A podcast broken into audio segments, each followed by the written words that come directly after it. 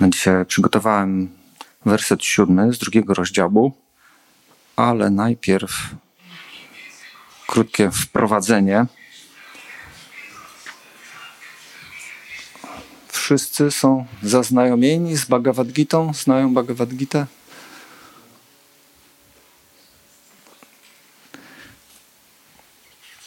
To dobrze.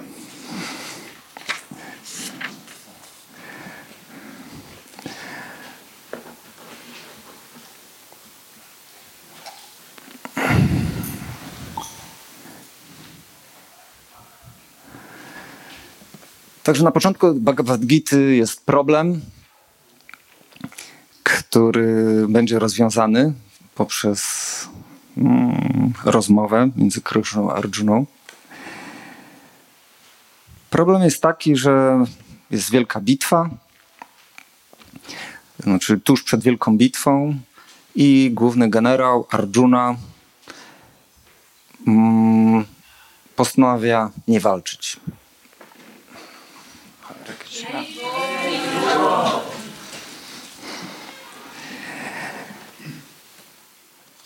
I argumentuje na różne sposoby.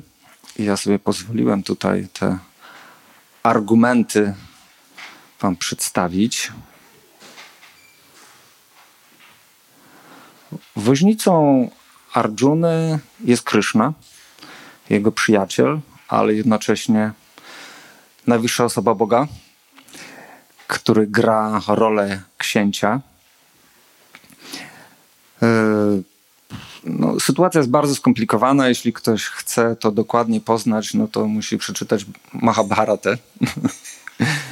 Jest tam wiele, wiele różnych wątków. W każdym razie za wszelką cenę chciano uniknąć tej bitwy, tej, tej, mm, tego ostatecznego, że tak powiem, rozwiązania.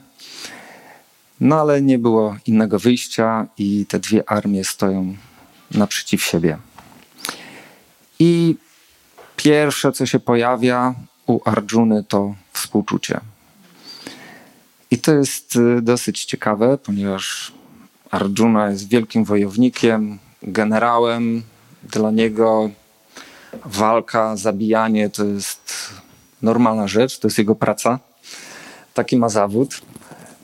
Także, ale ponieważ Arjuna jest wielbicielem, naturalnie ma takie właśnie duże skłonności do współczucia. Mhm.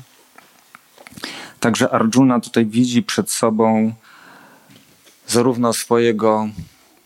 To też mi przyszła do głowy taka, taka jak tak się zastanawiałem nad portretem psychologicznym Arjuny, że tak naprawdę Arjuna był półsierotą, nie miał ojca. I tutaj warto o tym wspomnieć, ponieważ takim bliskim mu, bliską mu osobą, którą mu, że tak powiem, zastępowała ojca, był dziadek Bishma. I ten dziadek Bishma był po przeciwnej stronie, tak? Musiał walczyć ze swoim dziadkiem, który tak naprawdę zastępował mu ojca. Mhm. Drugą osobą, która można powiedzieć zastępowała mu ojca, był Dronacharya, czyli jego nauczyciel sztuki wojennej, jego, że tak powiem, wojskowy guru. I z nim musiał też walczyć. Także tutaj Arjuna ma poważny, poważny problem, poważne wątpliwości. Także prowadzi to do tego, że jego ciało całe drży i no, po prostu jest w dużej depresji, jakby to powiedzieć współczesnym językiem. Mimo, że jest, tak jak wspomnieliśmy, wielkim generałem, wojownikiem, także tutaj jest taki problem.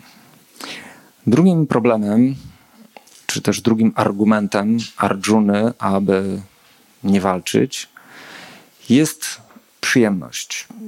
Bo Arjuna, jaka jest przyjemność cieszyć się samemu, tak? Kiedy Arjuna zabije większość ze swojej rodziny, to z kim się będzie cieszył tym bogactwem, tym mm, królestwem, które osiągnie, tak? To jest jego taki argument, że to no, no nie ma sensu, tak? Także tu jest też ten punkt poruszany, punkt przyjemności. Kolejny to jest obawa przed grzesznymi reakcjami. Arjuna, mimo że jest wojskowym, jest również wykształcony wiedzy duchowej, wie co to jest prawo karmy, wie co to są grzeszne reakcje.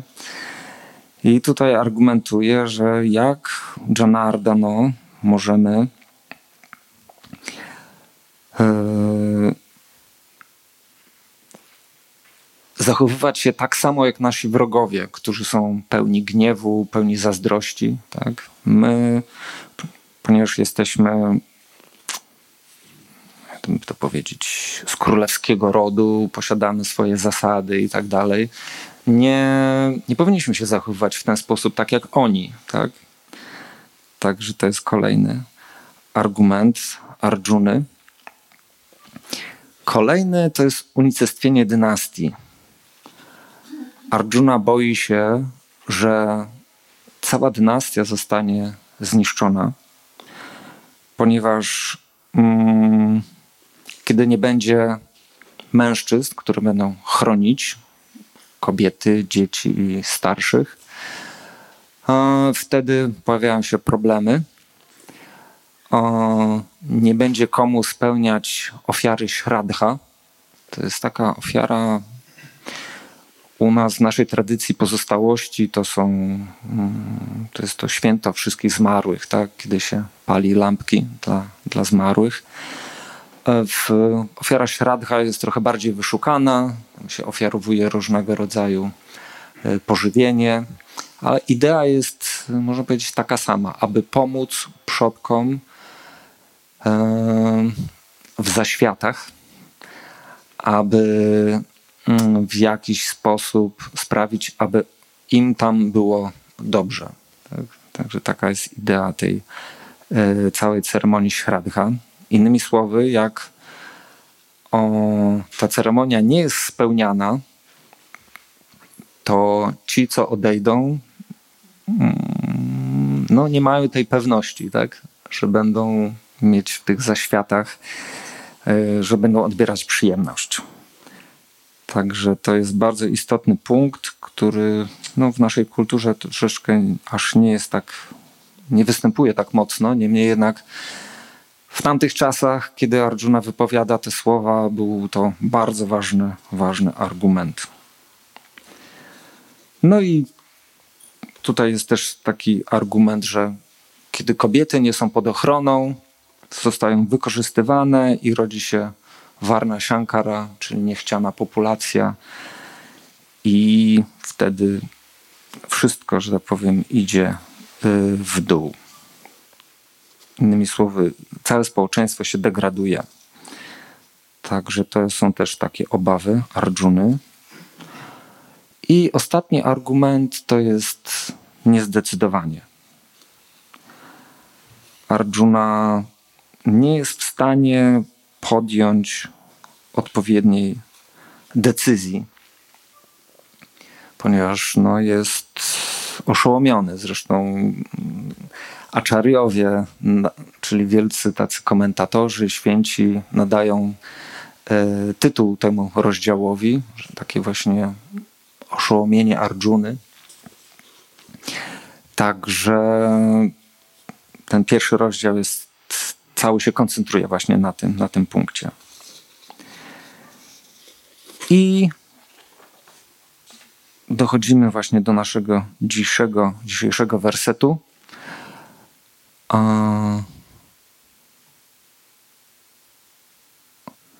który można powiedzieć z takim podsumowaniem tych rozterek Arjuny. I Arjuna postanawia przyjąć schronienie u Kryszny. Także może sobie zaintonujemy ten werset. Karpania duszo pahata swabhava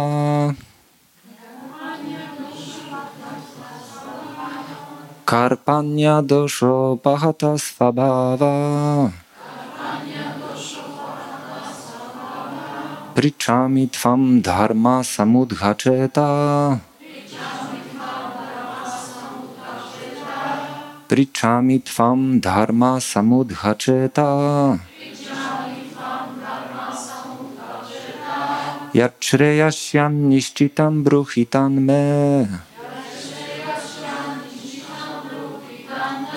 Yashreyasyan nishchitam bruhitan me.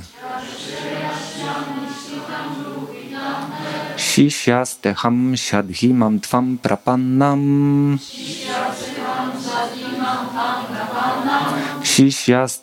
Shadhimam tvam prapannam. Karpania dosho pahata svabhava. Pričami tvam dharma samudhacheta. Yachreyasyan nishchitam bruhitan me. Shishyasteham shadhimam tvam prapannam.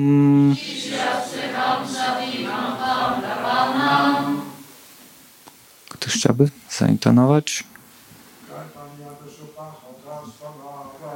Karpania dosho pahata svabhava. Pričami tvam dharma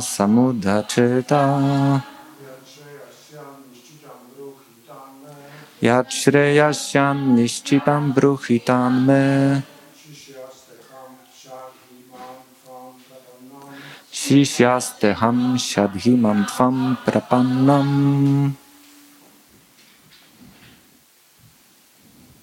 Ktoś jeszcze?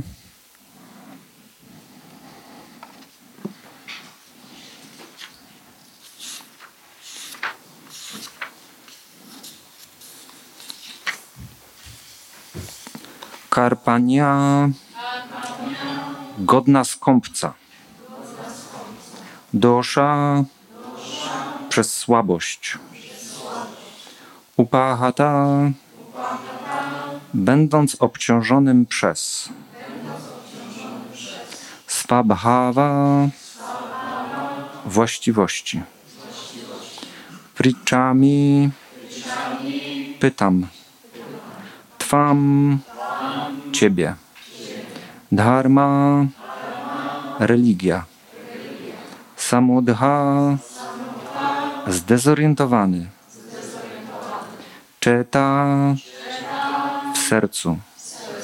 Jad co? Shreya wszechdobro.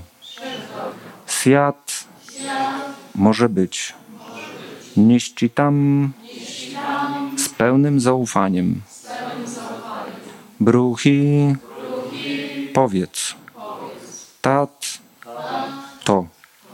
Mam, przepraszam, mi, mnie. Sisia, uczeń. Te, twój. Aham, jestem.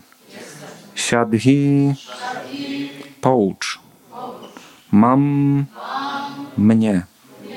Twam, tobie. Prapannam, podporządkowany. Tłumaczenie i znaczenie Jego boskiej miłości A.C. Bhaktivedanta Swamiego Prabhupady.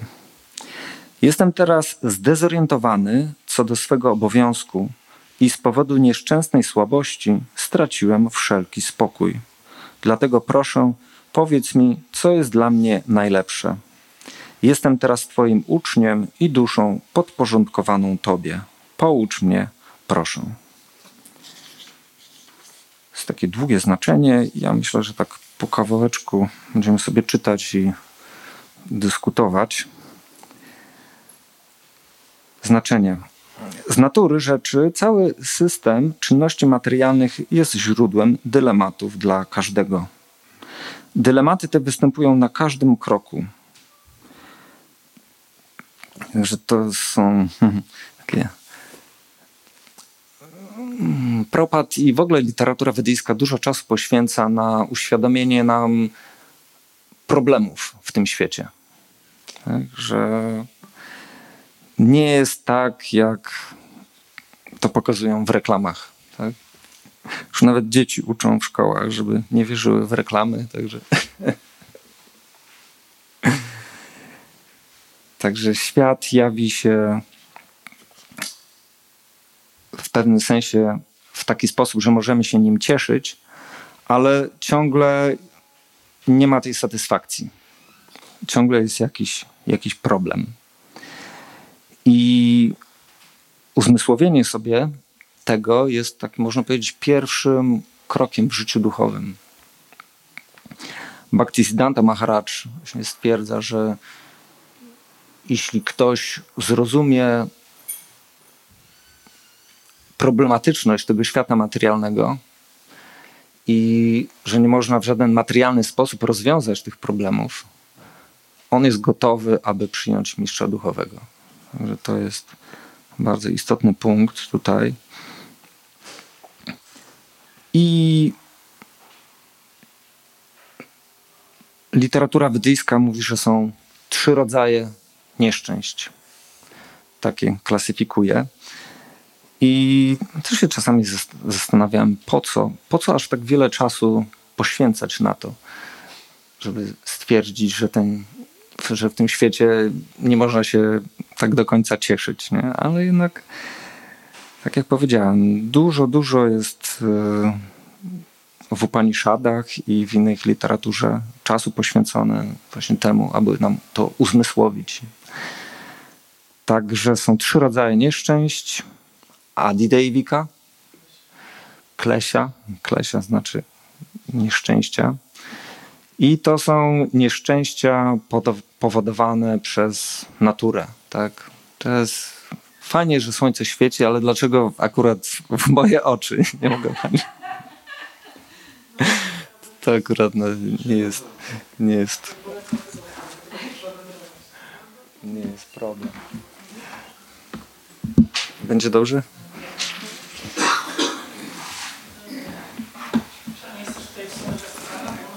Aha, okej. Okay.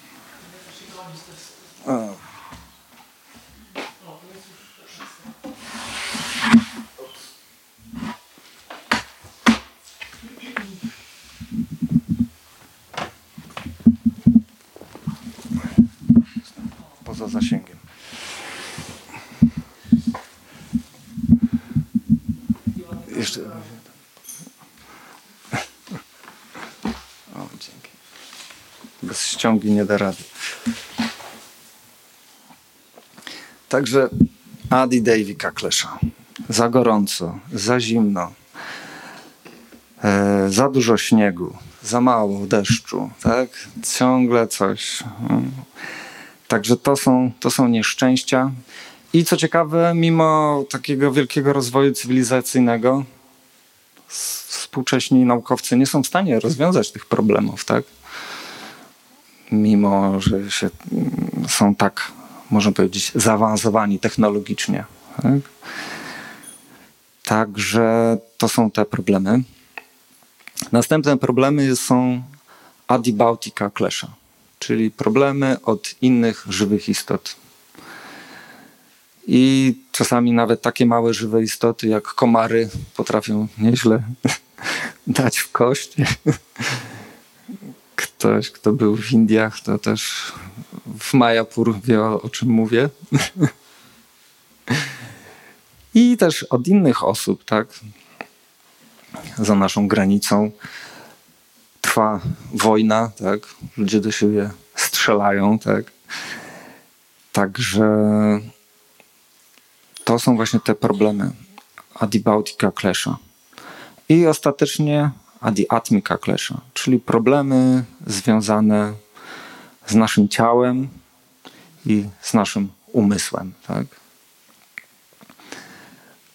Właśnie coraz na ostatnim wykładzie wspominałem, że ludzie, naukowcy coraz więcej uwagi poświęcają właśnie zdrowiu psychicznemu, ponieważ jest to bardzo duży, duży problem. szczególnie w czasach pandemii się to nasiliło. Hmm. Także to są te trzy rodzaje nieszczęść. I tak sobie pomyślałem, po co, po co aż tak wiele czasu poświęcać na te nieszczęścia, ale jeżeli sobie tak uzmysłowimy, to się tak zastanowimy dogłębnie nad tym, to wtedy jesteśmy bardziej odwiązani od tego świata. Wiemy, że nie jesteśmy w stanie mm, przejść ponad, ponad te rzeczy. Nie? Mimo tej całej zaawansowanej technologii, tak?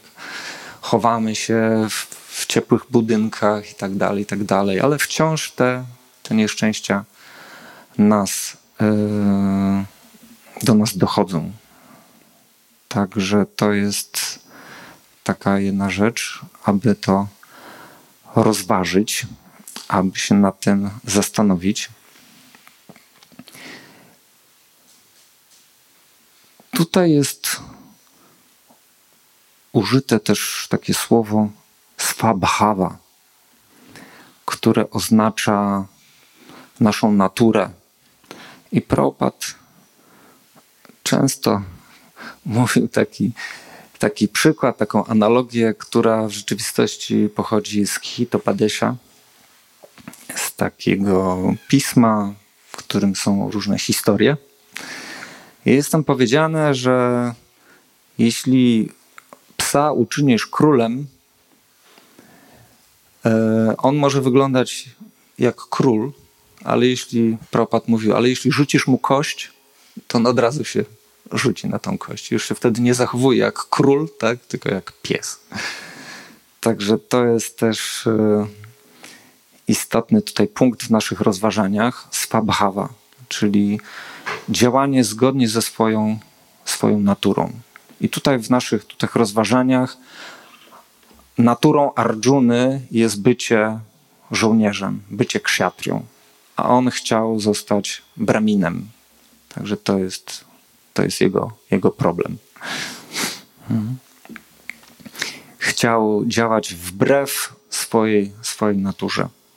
A cały system wedyjski jest tak ułożony, że jeśli ktoś działa w tym systemie Varna Shrama Dharmy, czyli w tym systemie czterech porządków życia duchowego i czterech porządków życia społecznego, jest szczęśliwy. Jest szczęśliwy i jednocześnie zadowala w ten sposób najwyższego Pana i robi postęp duchowy. Także taka jest idea tego systemu Varna Shrama Dharmy. I Prabhupada też często mówił, że cywilizacja zaczyna się od ustanowienia tego systemu. Tam, gdzie nie ma tego systemu, tam, można powiedzieć, nie ma cywilizacji według e, definicji z siastry, według definicji z pism starożytnych. Także to jest to, co możemy obserwować właśnie w dzisiejszych czasach, że no, jest wiele takich takich rzeczy, które nie są, nie działają zgodnie z tym swabhava, z tą, z, ludzie nie działają ze, zgodnie ze swoją naturą.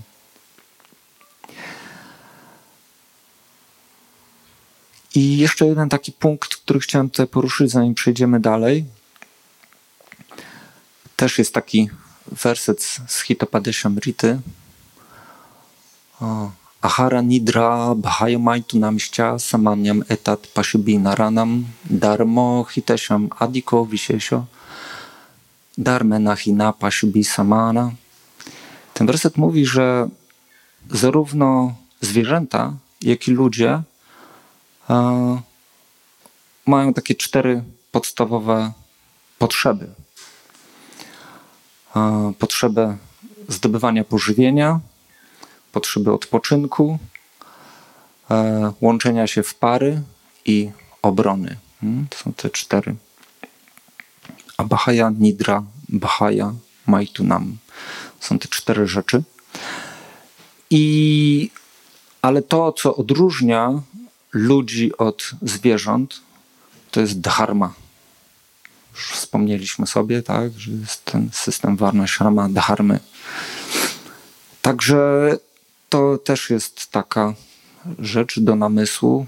Można sobie poobserwować nasz współczesny, współczesny świat. Że w rzeczywistości, skoro ludzie nie, nie zajmują się dharmą, są na poziomie zwierząt, według tej definicji. Tak? Może to, co robią, te cztery czynności robią w bardzo wyszuk- wyszuk- wyszukany sposób. Zwierzęta to robią bardziej naturalnie. Ale tam, gdzie nie ma dharmy, tam, gdzie nie ma właśnie takiej regulacji, tam jest właśnie to życie zwierzęce.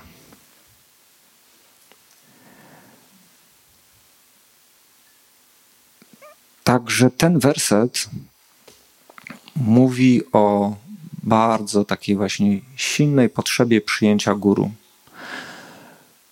Arjuna jest oszołomiony, nie wie, co, co ze sobą zrobić. I w rzeczywistości to jest pozycja uwarunkowanej żywej istoty w tym świecie materialnym.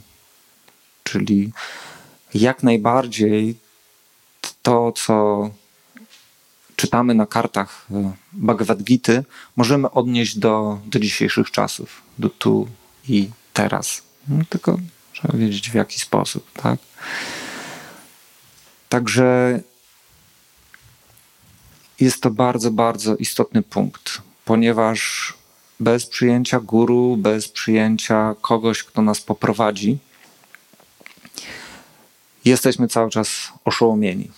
Nie wiemy, co, co ze sobą e, zrobić, hmm? ponieważ nie mamy, nie mamy wiedzy.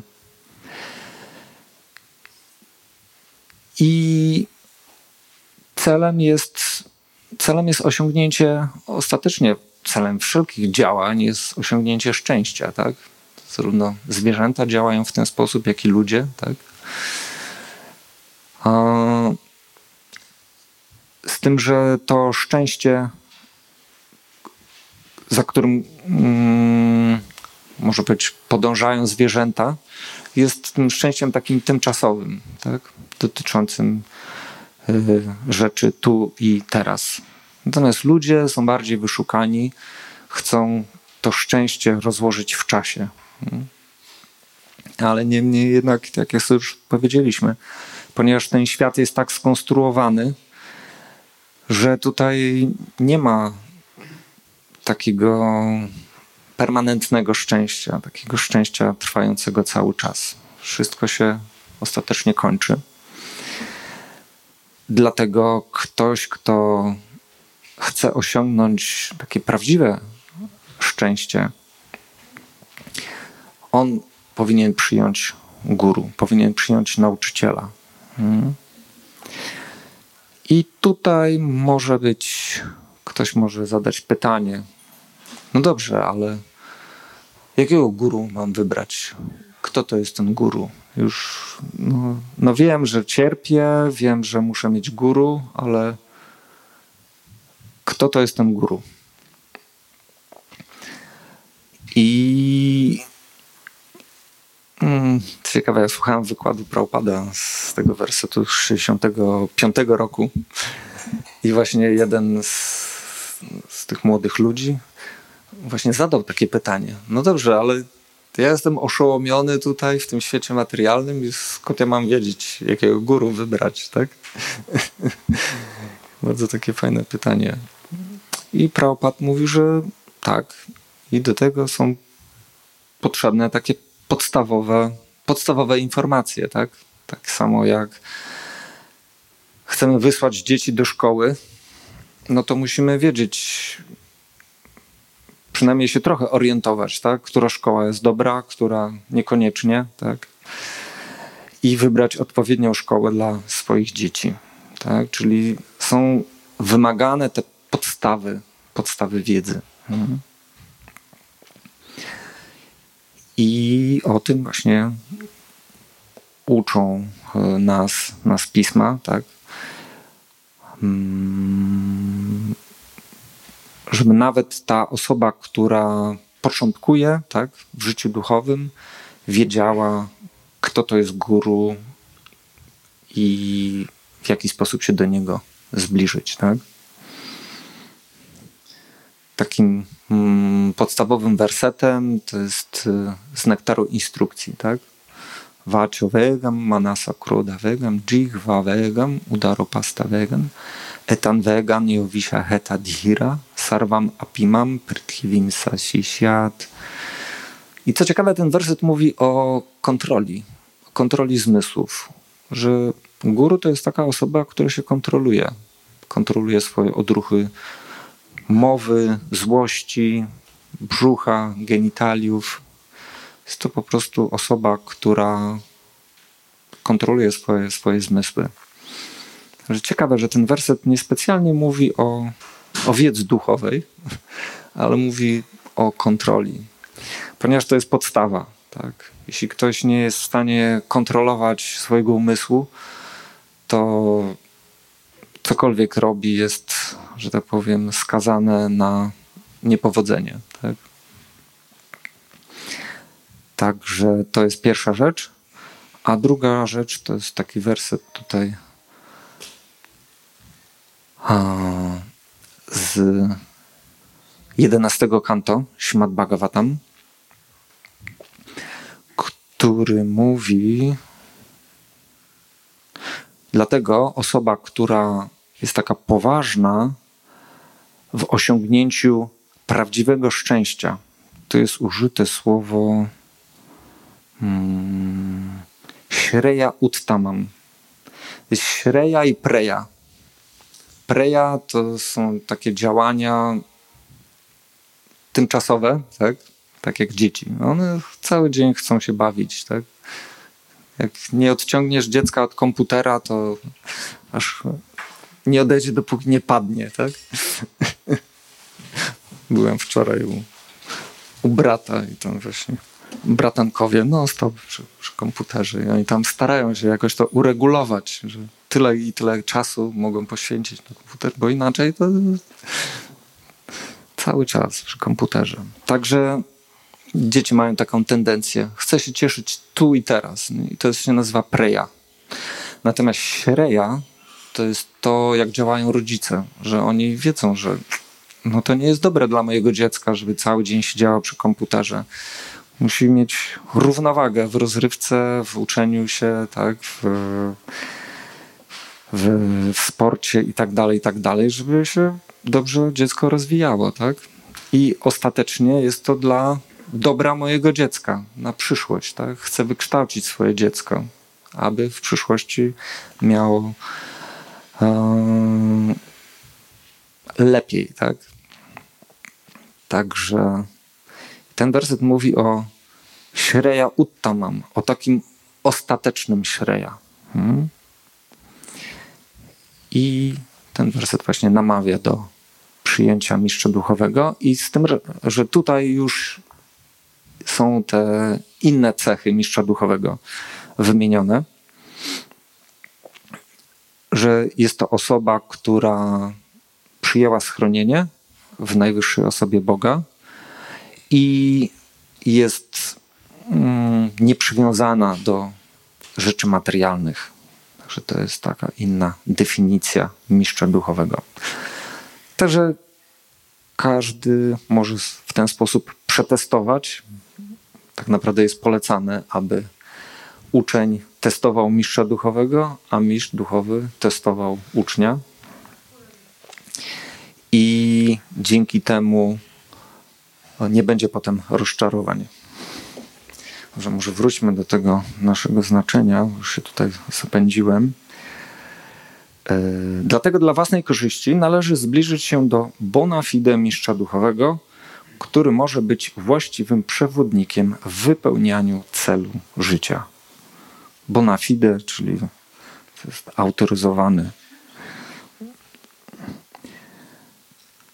cała literatura wedyjska poleca nam przyjęcie bona fide mistrza duchowego po to, abyśmy mogli uwolnić się od niepożądanych dylematów życia. Tu już sobie wspominaliśmy o tych problemach. Są one jak płonący las, który w jakiś sposób zaczyna płonąć, chociaż nie został przez nikogo podpalony. To jest też taki często używany przykład w literaturze wedyjskiej. A może w naszym klimacie to nie występuje zbyt często, takie samo, samozapłon, ale tam no, w Kalifornii, w Stanach Zjednoczonych i też w Indiach, ponieważ drzewa pod wpływem wiatru obcierają się o siebie. Jest powiedziane, że właśnie bambusy, jak się obcierają o siebie, tam się wytwarza ciepło i potem może nastąpić samozapłon. Także jest to podany, w ten sposób jest podany przykład, że nikt nie chce nieszczęść, a one tak czy inaczej się pojawiają. Sytuacja w świecie jest taka, że dylematy życia pojawiają się w nim automatycznie, pomimo tego, iż nie pragniemy żadnych zakłóceń. Nikt nie pragnie pożaru, a jednak zdarza się on i sprawia nam dużo kłopotu.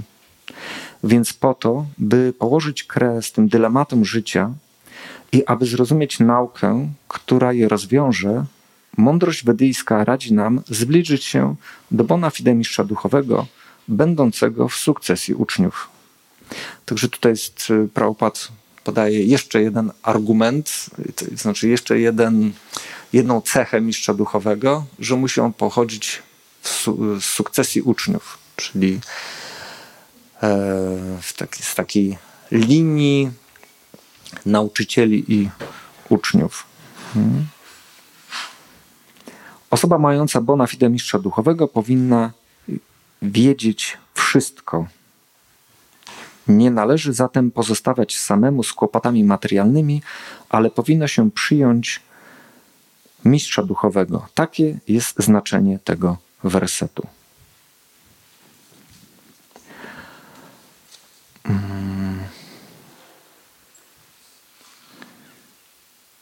Tak, i tutaj dalej Propat y, mówi, co to znaczy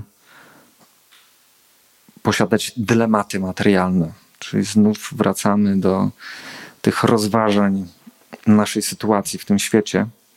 Kogo możemy uważać za człowieka z dylematami materialnymi? Jest nim ten, kto nie rozumie problemów życia. W Brihat Aranyaka Upanishad 3.8.10 człowiek taki jest opisany w następujący sposób. Jowa etat aksharam gargi aviditvamal lokat prati ti sa kripana. To się pojawia słowo kripana, czyli też na początku tego wersetu jest to słowo kripana, oznacza skąpiec. Skąpcem jest człowiek, który nie rozwiązuje problemów życia tak jak ludzka istota i wskutek tego opuszcza ten świat jak koty i psy, bez zrozumienia nauki o samorealizacji. Pamiętam, Kiedyś jak rozprowadzałem książki, to podszedł do mnie tak naprawdę, no taki dalszy wujek. I mówi, że czytał. Mówi, ale dlaczego on non-stop mówi, że my jesteśmy psami i kotami?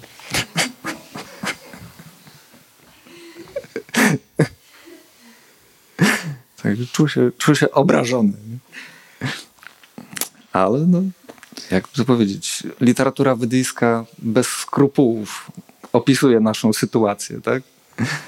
Jeśli nie ma dharmy, nie ma tej regulacji, to żyjemy jak psy i koty.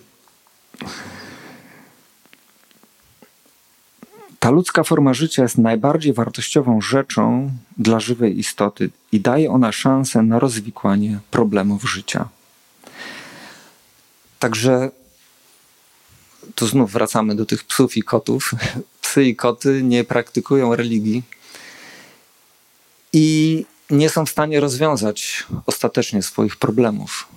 Natomiast człowiek może, człowiek ma taką możliwość. I tutaj właśnie zarówno Prabhupada, jak i literatura wedyjska naciska na ten punkt, że wykorzystaj tą ludzką formę życia. Hmm?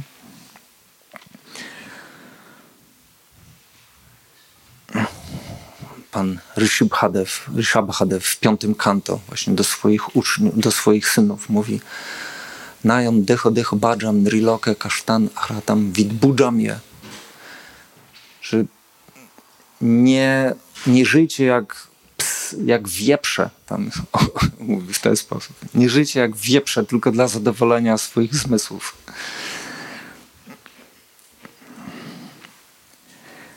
Dlatego skąpcem jest ten, kto nie wykorzystuje tej sposobności właściwie. Natomiast breminem jest ten, kto jest wystarczająco inteligentny, aby użyć swego ciała do rozwiązania wszystkich problemów życia. Ja etat aksharam gargi vidi smal lokat pratiti sa brahmana. Także to jest użyte słowo kripana i brahmana, czyli skąpiec i bramin, jako właśnie takie przeciwstawne sobie osoby. Hmm. Brahman, czyli bramin, to jest y, ten, który, który daje, ten, który się dzieli swoją wiedzą i który nie jest skąpcem. Hmm. Kripana, czyli skąpcy, tracą swój czas nadmiernie przywiązując się do rodziny, społeczeństwa, kraju itd., tak żyjąc według zasad materialnej koncepcji życia. Często są przywiązani do życia rodzinnego, mianowicie do żony, dzieci i innych członków rodziny na zasadzie choroby skórnej. Profat używa takiego stwierdzenia. Choroba skórna. Innymi słowy, a, chodzi tutaj o to, aby nie patrzeć na członków rodziny jako na hmm, poprzez, poprzez to ciało. Tak? Wajsznawowie starają się patrzeć na każdego jako na duszę, tak? jako wieczną, żywą istotę. Hmm. Kripana myśli, że jest w stanie uchronić członków swojej rodziny od śmierci, albo że rodzina czy społeczeństwo może ocalić go od śmierci. Ten typ przywiązania rodzinnego znaleźć można również wśród niższych gatunków zwierząt, które też opiekują się swoimi dziećmi. Arjuna, będąc człowiekiem inteligentnym, mógł zrozumieć, że to właśnie jego przywiązanie do członków rodziny i pragnienie uchronienia ich od śmierci było przyczyną jego dylematu. Także to jest propad wraca do naszych rozważań, do, do problemu Arjuny. Tutaj pokazuje, jaki jest prawdziwy problem Arjuny. Że Prabhupada, y, Arjuna jest przywiązany właśnie do tych, jak to Prabhupada mówił, do tej y, choroby skórnej. Także patrzy na członków swojej, swojej rodziny jako na na ciała, hmm? a nie jako duszę. Mimo iż wiedział, że jego obowiązkiem było walczyć, to jednak z powodu nieszczęsnej słabości nie mógł wywiązać się z tego obowiązku. To też taka, ja pamiętam, jak się przygotowywałem do tego, wersetu, do tego wykładu, taka naszła myśl, że z takiego materialnego punktu widzenia, to Arjuna jak najbardziej miała rację. Tak? Te wszystkie pięć argumentów, dlaczego nie walczyć, jak sobie przeanalizujemy z materialnego punktu widzenia, są jak najbardziej w porządku. Tak? I niemniej jednak właśnie to jest cała dyskusja, praktycznie to się dopiero zaczyna ta dyskusja, cała dyskusja pomiędzy Kryszną a Arjuną jest taka, aby właśnie odwiązać się od y, tej choroby skórnej i wejść na, na inny poziom świadomości, hmm? inaczej patrzeć na świat, na rzeczywistość. Dlatego prosi pana Krysznę, najwyższego mistrza duchowego, aby znalazł on ostateczne rozwiązanie. Oferuje się być uczniem Kryszny. Także to jest też taka. Też mi tak właśnie.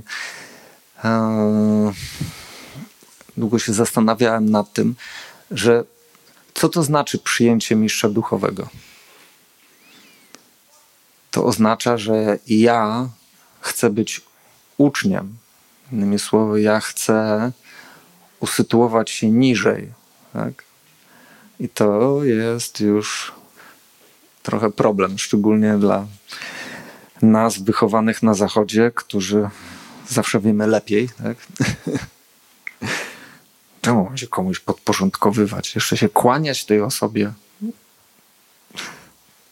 Trochę za dużo.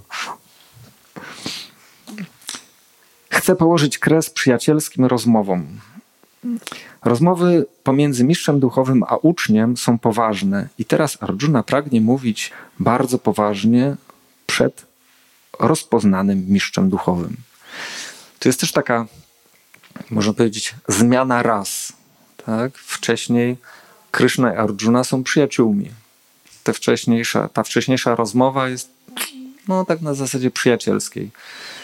I Krishna też mu mówił, że walcz po prostu, nie? No ale Arjuna argumentował i tak dalej i jednak doszedł do wniosku, że taka przyjacielska rozmowa to do niczego dobrego nie doprowadzi, że tutaj trzeba podjąć e, decyzję, że teraz Kryszno proszę zostań moim mistrzem duchowym, a ja będę twoim sisia, twoim uczniem. Hmm? I dopiero wtedy, można powiedzieć, zaczyna się edukacja duchowa. Tak naprawdę każda edukacja się zaczyna wtedy. Tak? Nie wiem, czy macie doświadczenie bycia nauczycielem. Tak? Ja mówię do, do kogoś, staram się coś przekazać i ktoś nie słucha, patrzy po suficie na zegarek, to niespecjalnie jestem zainspirowany, żeby mówić do takiej osoby. Tak? A jeśli ktoś z oczekiwaniem patrzy, co, słucha, co będzie dalej i tak dalej, no to naturalnie chce się takiej osobie poświęcić czas. Tak? Także wydaje się, że ten związek mistrz-uczeń to musi zawsze e, istnieć, jeśli ma być wymiana wiedzy, wymiana tak powiem, informacji. Krishna jest zatem pierwotnym mistrzem duchowym nauki Bhagavad Gita, a Arjuna jest pierwszym uczniem mający zrozumieć Gitę. W jaki sposób Arjuna zrozumiał Bhagavad Gita? O tym mówi sama Gita. Nie zważając jednak na to, niemądrzy światowi naukowcy tłumaczą, że nie ma potrzeby podporządkowywania się Krysznie jako osobie, ale nienarodzonemu wewnątrz Kryszny. Także tutaj Prabhupada e, pozwolił sobie na krytykę takiego bezosobowego podejścia do mm, rozważań duchowych. I tutaj właśnie krytykuje e, te osoby, które tłumaczą Bhagavad Gita właśnie w ten sposób, że to, że to trzeba się zwrócić do nienarodzonego wewnątrz Kryszna. Nie ma różnicy pomiędzy Kryszną wewnątrz, a na zewnątrz. I ten, kto nie rozumie tego, a próbuje zrozumieć Bhagavad Gita, zasługuje na miano największego głupca. W ten sposób tutaj się kończy znaczenie do tego wersetu. Ja tu przygotowałem jeszcze dla Was dwie historie, żebyście tak odpoczęli trochę od bombardowania filozofią. Pierwsza filozofia, pierwsza historia jest to historia z Dalekiego Wschodu.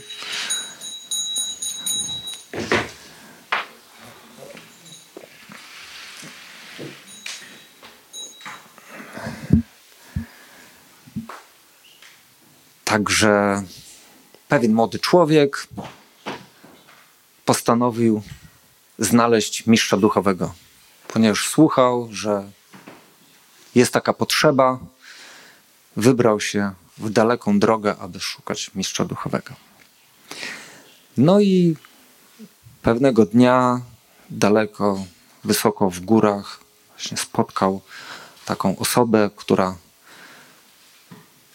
która wydawała mu się właśnie, że to jest tak, że to jest mój mistrz duchowy.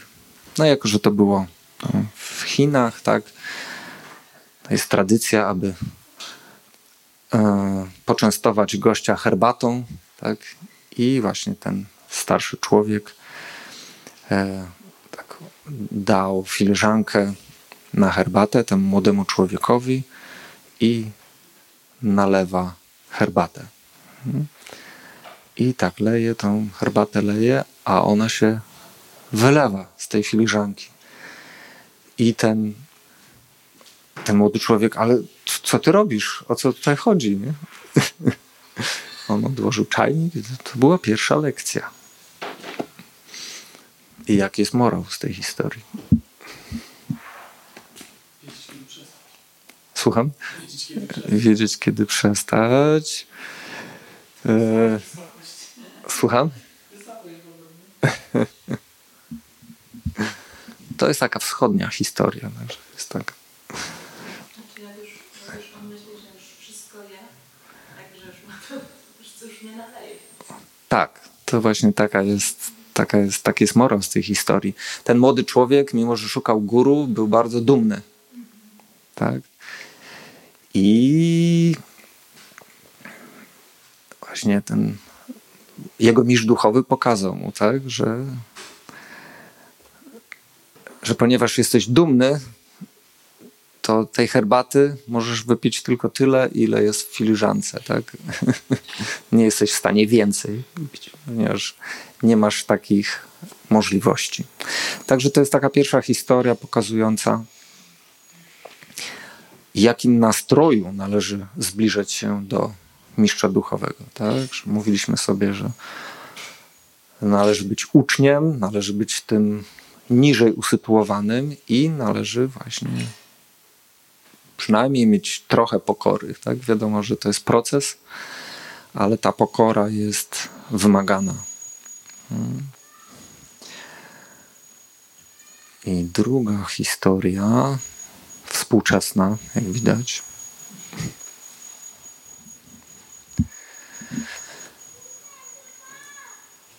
Młodzi ludzie postanowili wybrać się do Nowego Jorku na balety, zaszaleć.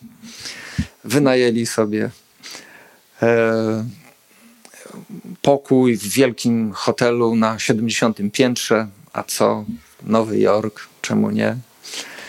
No i wiadomo, w Nowym Jorku muzyka jest całą noc, także wybrali się na całonocne tam yy, imprezowanie. No i wracają i widzą na drzwiach windy kartkę, że winda jest nieczynna. No dobra, no trudno, nie? Jakoś, jakoś damy radę. No i wchodzą po tych schodach.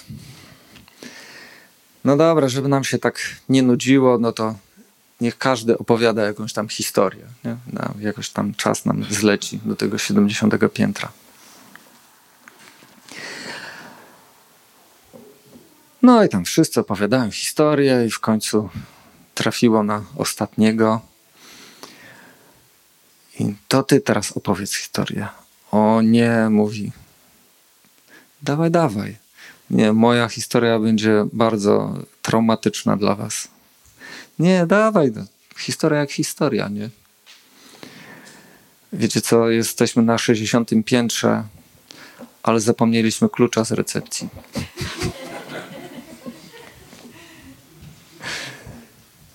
Także jaki morał z tej historii?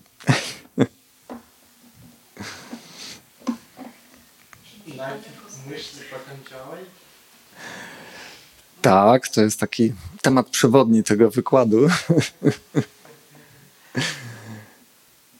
tak, można tak powiedzieć, że to jest, to jest sytuacja współczesnego człowieka. Tak? Gonimy za takimi tymczasowymi rzeczami i zapominamy, co jest taką najważniejszą wartością w naszym życiu. Tak? A najważniejsze jest nasze życie duchowe, kultywacja życia duchowego, zrozumienie, że czy też praca nad tym, że nie jestem ostatecznie tym ciałem, tak? Także właśnie takie dociekania na te tematy właśnie słuchanie, tak jak teraz sobie słuchamy Bhagavad Gita, są bardzo, bardzo istotne, ponieważ e, my cały czas pracujemy nad tym, tak? To nie jest tak, że przeczytam raz i już wiem, tak? Tak jak czytamy podręczniki do szkoły, nie? Tu przeczytałem, już wiem, tu była taka w tym i tym roku było takie takie wydarzenie historyczne i już. Natomiast wiedza duchowa wymaga nie, tylko, nie tyle wiedzy, co bardziej praktyki, bardziej zastosowania tego w życiu. Mm. I ostatni cytat na dzisiaj jednego z naszych aczariów, Einsteina. Ważne jest, by nigdy nie przestać pytać. Ciekawość nie istnieje bez przyczyny. Także to jest taka inspiracja, żeby zawsze dociekać, zawsze pytać. I na koniec mam ćwiczenie dla Was. Niektórzy lubią ćwiczenia. Chciałem, żebyśmy się tak pokrótce zastanowili pomiędzy, żebyśmy znaleźli różnicę pomiędzy egzystencją a życiem.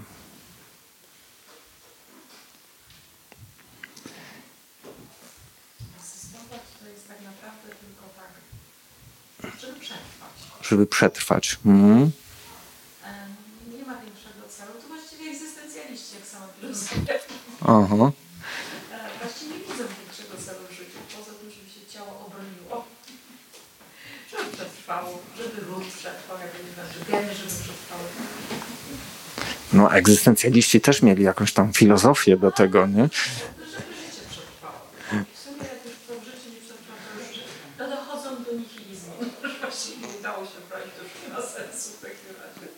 Mhm. Już... A dla kontrastu, jakbyśmy, co byśmy wpisali tutaj w tą y, tabelkę życie? Właśnie jakiś smak, jakieś wartości, coś... Właśnie jakaś przyjemność i coraz wyższa przyjemność. Mhm. Tu coś się musi podwyższyć w górę. Okej. Egzystencja jest pozbawiona marzeń, Właśnie. pragnień, a życie em, mamy wtedy, kiedy mamy jakiś cel w tym życiu i dążymy do realizacji. Egzystencja to jest takie po prostu przetrwam, dotrwam do swoich ostatnich dni. Aha. No, Zbawiona jest duchowości. Dobrze. Może egzystencja to taka ignorancja jakby, a życie taki cel duchowy. Mhm. Ignorancja, czyli tak bez wiedzy, tak? Brak wiedzy, natomiast życie to jest wiedza. Mhm. I tu każdy z nas może sobie wpisać, gdzie ja się znajduję w tych naszych rozważaniach. Ja tu tutaj wpisałem trochę. Na przykład egzystencja tam, moje życie jest kontrolowane. A życie? Co byśmy wpisali? Tak, ja kontroluję życie. Ja kontroluję własne życie, tak? Co ja tu jeszcze mam? Egzystencja to jest takie właśnie tylko działanie, aby, aby, aby być bezpiecznym, tak? Najważniejsze, żebym ja był bezpieczny. Mm. Taki, taki właśnie symptom e, takiego zachowania egzystencjalnego. Natomiast dla kontrastu szukam wiedzy. Mm. Mimo, że czasami ta wiedza może mi się nie podobać. Ja pamiętam, jak sprzedawałem książki, często dawałem książkę, że to jest o reinkarnacji. Lepiej nie wiedzieć, lepiej nie wiedzieć. Także ludzie chcą, niektórzy się utrzymywać w takiej, w takiej niewiedzy, nie? Bo im jest, uważają, że wtedy się czują bezpiecznie, nie? Co jeszcze wam przychodzi do głowy? Egzystencjalizm to najmniejszy wysiłek chcą w życiu podjąć. Najmniejszą odpowiedzialność. Mhm. Mniej, mały wysiłek, mała odpowiedzialność. Mhm. Tutaj się liczymy z tym, że będzie dużo pracy, będzie wysiłek, będzie odpowiedzialność, ale idziemy. podejmujemy wyzwania, tak? podejmujemy e, nasze obowiązki. Mhm. Jeszcze egzystencja to takie jest przyjmowanie życia, że wszystko będzie super fajnie, a życie to, że no może być różnie, tak? Tak, czasami świeci w oczy, nie? Tak. Pani też powiedziała, że egzystencja to jest taka no, walka o siebie, walka o przetrwanie, a życie to jest y, no właśnie dbanie o innych. Mm, Mhm. Czy to, co mówiliśmy sobie, Kripana i Brahmana, tak? Kripana to jest ten skąpiec, tylko ja, ja i moje, a Brahmana to jest ten, Brahmin to jest ten, który, który daje, który, który ma na uwadze dobro innych. Mhm. Właśnie cywilizacja, którą kiedyś przebudzili Bramini, ta kiedyś, Mhm. Bramini mogli się poruszać wszędzie, mieli dozwolone poza granicę wszędzie, dlatego że właśnie ich celem było, że wszyscy mają dobrze. A to, co się robi w Kaliudze, to się wszystko zamyka, zak- zakleszczy, wszyscy się kłócą ze sobą, e, wojna jest z każdym z każdym, no to, że nie mam już braterskiej normalności. Tylko moje bezpieczeństwo, tylko moje prawo, mój naród jest, twój jest zły, twój język jest do kitu, mój jest... Ale to już coraz bardziej tak, nie? Mhm. Tak tak... Tak, takie, takie fałszywe ego, tak? Że coraz bardziej. Tylko moje podwórko, nie moje, tak Mhm. czekamy na siebie. A, a braminiczna kultura to chyba była właśnie no, że dla wszystkich, o wszystkich się troszczymy, o wszystko, nie? Takie patrzenie nie przez pryzmat ciała, tak? Tak, Tylko- że brami tak, żeby, żeby król też dbał o to, że i zwierzęta mają być bezpiecznie w tym królestwie i o wszystko dbał. Tak. I wtedy to życie się tak otwierało, nie? Mhm. Tak? E, Egzystencja to na pewno też takie życie jednym dniem, e, że dzisiaj jak piję, palę papierosy, używam narkotyki, życie jest jedne, jakby. Mhm. A życie świadome to jakieś fanowanie, tak, już um, zrozumienie, że e, no, to gdzie teraz jestem, to no, nie- nie takie jest konieczne, tak, że można pójść dalej, do tego trzeba być świadomym, e, oddawać innym tak, coś i mm, rozwijać filozofię, no i działać w takim kierunku, tak? Mhm. że, że, że nie ma tego, że żyję dzisiaj i po prostu nie ma niejakiego potem karmy, że, że jest karma i taka świadomość. Czyli egzystencja to jest takie hedonistyczne podejście do życia, tak? Chce się cieszyć tu i teraz, używać życia. Natomiast życie to jest podejście jest takie rozważne, tak? Do wszystkiego. Mhm. Tak, proszę. Egzystencja nie wymaga zdobywania kwalifikacji, czyli mogę żyć na koszt państwa, mogę się nie rozwijać, mogę być po prostu takim warzywkiem, mnie inni tutaj wykarmiają. Mhm. E, Natomiast jak chcemy mieć takie jakieś godne życie, to powinniśmy też sami się kształcić, stąd też właśnie potrzeba guru w każdej płaszczyźnie, w której działamy, czy materialnej, naukowej, duchowej. E, I, no i też potrzebujemy też żyć w zgodzie ze społeczeństwem, dawać coś do, do, do, społeczeństwa, coś mm, współtworzyć, czy, czy po prostu pomóc nie wiem, w rozwijaniu innych pokoleń, czy w jakiejkolwiek innej sferze, czy tworzyć chociażby sztukę, e, czy jakieś, no, pisać książki, cokolwiek, tak, produkować, chociażby produkować żywność, chronić innych, no to jakby daje mnóstwo do tego, żeby społeczeństwo wzrastało. A mhm. jest taka nastawiona tylko na biorę, biorę, nic nie daje, biorę, dajcie mi. Tak. Egzystencja to tylko ja. Biorę, tak, a nic nie chcę dać. Słynne takie stwierdzenie Kennedy'ego, tak? Nie pytaj, co naród dał tobie, tak? Ale co ty dałeś narodowi. Coś takiego. No. E, Proszę. Ja chcę powiedzieć o smaku, że egzystencja to jest niższy smak, a życie to jest bardziej wyższy smak. Hmm, ciekawe. Egzystencja to jest niższy smak, a życie to jest wyższy smak. No, ciekawe. Także jak widzicie, można w różny sposób podejść do tych naszych rozważań. Tak, Znaczy ja tak krótko egzystencja to coś zwierzęcego,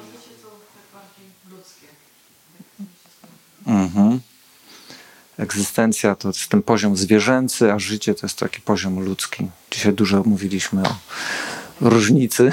Proszę bardzo. Egzystencja to jest taka samowola, robię to, co chcę, a życie to jest podporządkowanie się Bogu. Mhm. Tak, też dzisiaj praktycznie cały czas rozważaliśmy to, że jest to bardzo istotny punkt, tak? że należy znaleźć guru i podporządkować się tak ostatecznie jemu. Znaczy, ja też bym powiedziała, że to, się, to nie jest taka, taki przeskok nagle. Tak, też. Mhm. Po prostu ktoś powie, no dobrze, ludzie, którzy się zajmują tymi takimi technikami samorozwoju, wiedzą, oni też żyją bardziej, ale można powiedzieć, okej, bardziej w stosunku do czego bardziej? Jak do tej pory żyliście na bardzo takim zwierzęcym poziomie, to teraz może być takie większy smak, ale to, że ta, to, ten smak się naprawdę wzmaga, a prawdziwym ten, który daje życie, prawna nacji. To kim jest ten, który daje to życie? Zaczyna się już coraz to pytania zadawać, nie? że natura ci daje to życie i ten smak. I kto, aha, i kto ci daje największą przyjemność? Kto jest oceanem e, tej, tej, całej przyjemności? Shreya Uttama, tak? Co sobie mówiliśmy. Jeśli wiesz, że, że są jeszcze wyższe przyjemności, no to dążysz dalej. I to życie jest coraz bardziej kolorowe. I tak jak, to nie jest tak przeskok, tylko że Mhm. kolejny poziom.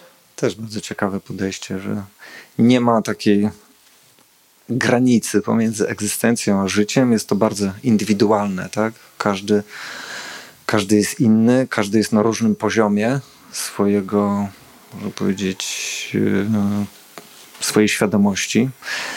I te definicje życia i egzystencji mogą być, być różne. Mm. Tak? Słyszałem takie, po- takie powiedzenie, którego nie znałem, chłopak, mężczyzny z Biedronki, który powiedział, młody uczy się całe życie, a głupi myśli, wie wszystko. Ale mamy książki Szlabropada, możemy się uczyć właśnie z książek Szlabropada, z, z książek Kaczaju, z Braminu. Dostałem tą wiedzę bez... nie musimy eksperymentować, możemy przez słuchanie zdobywać wiedzę o życiu, o jak mówiłeś o trzech y, y, Tak. Mhm. w świecie materialnym, każdego. Tak, można powiedzieć, że książki dają nam życie, tak? Takie prawdziwe życie. Dają nam e, prawdziwą wiedzę. Wiedzę, która, dzięki której możemy się wyzwolić z cyklu narodzin i śmierci. Także to jest. Tak, proszę bardzo. Co też jeszcze jest em, kwestia zależności.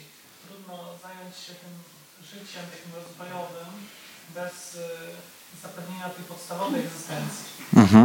Gdy zapewnimy to poczucie bezpieczeństwa, czy, czy finansowe, zdrowotne, jakiekolwiek inne, czy, czy dom, mieszkanie, warunki życiowe, gdy czujemy, że to już jest zapewnione, wtedy możemy zająć się tym jakimś wyższym smakiem, wyższym rozwojem, nawet jakimiś tam wyższymi rozrywkami, kto, kto, kto woli. Ale dopóki ta egzystencja kuleje i zjadamy własne ego, no to trudno znaleźć miejsce na to takie e, prawdziwe życie. Nie? Niektórzy próbują przeskoczyć, pomijając tą egzystencję, y, od razu skoczyć w głębokie życie, w doznawanie, a to jest takie życie jak, jak hipisi, tak? czyli mogę żyć na plaży, nie muszę mieć domu, nie muszę mieć mieszkania, wystarczy mi jedne ciuchy, zjem to, co mi ktoś da, ale to jest takie, wszystko takie bardzo gdzieś tam do pewnego momentu bezpieczne. Nie? Mhm. I takie pisane troszeczkę, że tak wodą, tak? Na, na takich fundamentach z piasku. Gdy czujemy się pewnie, że sobie się mm, jakoś zapewniliśmy pewną bezpieczne wtedy zajmujemy się życiem. No ale to też z kolei zawsze jesteśmy narażeni na te trzy niebezpieczeństwa, te, te trzy cierpienia, które mamy. I tak naprawdę nigdy tej egzystencji nie, nie ogarniemy do końca, bo jak nie zdrowie, to może być częściej pomóc, że nas tak. No tak, ale mówiliśmy sobie tak, że jest właśnie to, co nas odróżnia od, od zwierząt. Mamy też takie same potrzeby jak zwierzęta, ale to, co odróżnia cywilizowanego człowieka, to jest właśnie dharma, tak? Na różnych poziomach, tak? Można tą dharmę y, rozważać, ale idea, idea jest taka właśnie, aby to było usystematyzowane, uregulowane i każdy działał zgodnie ze swoją naturą. Także to jest to, co nas odróżnia od zwierząt i no wiadomo, że też mamy takie potrzeby, tak? Takie same potrzeby jak zwierzęta, ale jest też coś więcej. Czy też powinno być coś więcej. To nie jest takie oczywiste, co ty powiedziałaś, że to pisze. Yy, powiedziała tak, to- to jest ogromna nauka. Jak przeskoczyć poziom takiego, że niby bezpieczeństwo zawsze przesunąć do zapewne. Przecież banapka stajała, to jest ko- kompletnie doskonały przykład tego, że ja nic nie mam, a czuję się bezpiecznie. Ale to przychodzi właśnie, jak jest ta realizacja głęboka duchowa. Prawda? Że Dona Prasta na przykład y, już się uczy odwiązywać, że nie polega tylko, że ja muszę mieć mieszkanie, dom.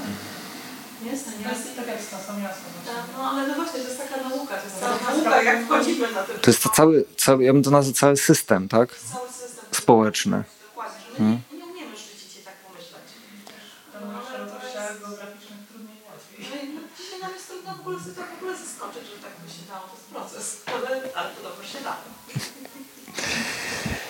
Dziękuję Wam bardzo za uwagę. Zapraszam na kolejny punkt programu Arati Hare Krishna.